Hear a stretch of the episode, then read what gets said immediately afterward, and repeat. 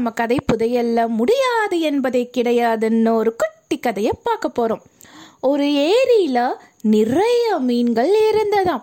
அந்த ஏரியில நிறைய மீன்கள் இருக்கிற விஷயத்த கொக்கு ஒன்று தெரிஞ்சுக்கிட்டதாம். தனக்கு தெரிஞ்ச இந்த விஷயத்த தன்னுடைய நண்பனான மீன் கொத்திக்கிட்ட சொன்னதாம். அன்னையில் இருந்து மீன் கொத்தியும் கொக்கும் அந்த ஏரியில் இருக்கிற மீன்களை எல்லாம் தினமும் சாப்பிட்டுக்கிட்டே வந்தாங்களாம். இதனால ஏரியில் இருக்கிற மீன்களோட எண்ணிக்கை குறைய தொடங்கினது. ஒரு நாள் மீன்கள் எல்லாம் கூடி தங்களுடைய நிலைமையை பற்றி பேசிக்கிட்டாங்க.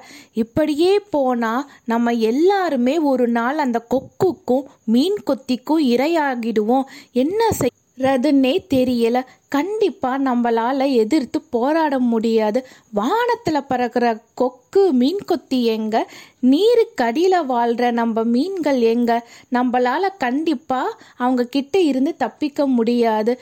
கூடிய சீக்கிரம் நம்ம எல்லாருமே அந்த மீன் கொத்திக்கும் கொக்குக்கும் இரையாக போறது உறுதி அப்படின்னு சோகமா சொன்னதான். இதை கேட்ட மற்ற மீன்களும் ரொம்ப கவலைப்பட்டாங்களாம். அப்போ அதில் இருந்த ஒரு குட்டி மீன் தன் நண்பனான நண்டுவை சந்திக்கிறதுக்கு போனதாம்.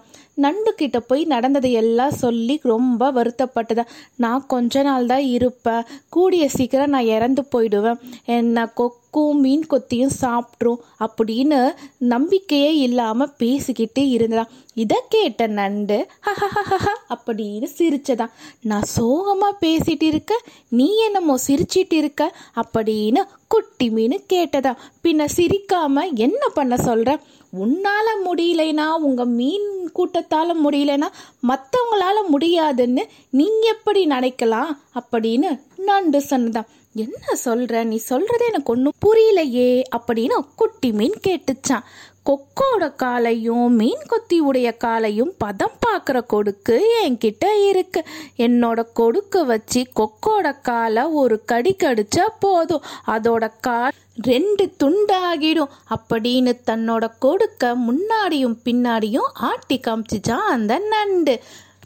உங்களுக்கு தான் இது முடியாத விஷயம். ஆனால் எனக்கு அப்படி இல்லை அப்படின்னு நண்டு சொன்னதாம் இதை கேட்ட மீனுக்கு ஒரு நம்பிக்கை கிடைச்சதாம் இந்த விஷயத்த தன்னுடைய மீன் கூட்டத்துக்கிட்ட போய் சந்தோஷமா சொன்னதாம் இதை கேட்ட மீன்கள் எல்லாருமே சந்தோஷமா இருந்தாங்களாம் அவங்களுக்கு ஒரு நம்பிக்கை கிடைச்சதாம் வழக்கம் போல அன்னைக்கு மீன் கொத்தியும் கொக்கும் மீன் சாப்பிட்றதுக்காக அந்த ஏரிக்கு வந்தாங்களாம். அந்த நேரம் பார்த்து நண்டு தன்னுடைய நண்பர்களோட கொக்கு இருக்கிற இடத்த நோக்கி வளம் வந்துக்கிட்டு இருந்தாங்களாம்.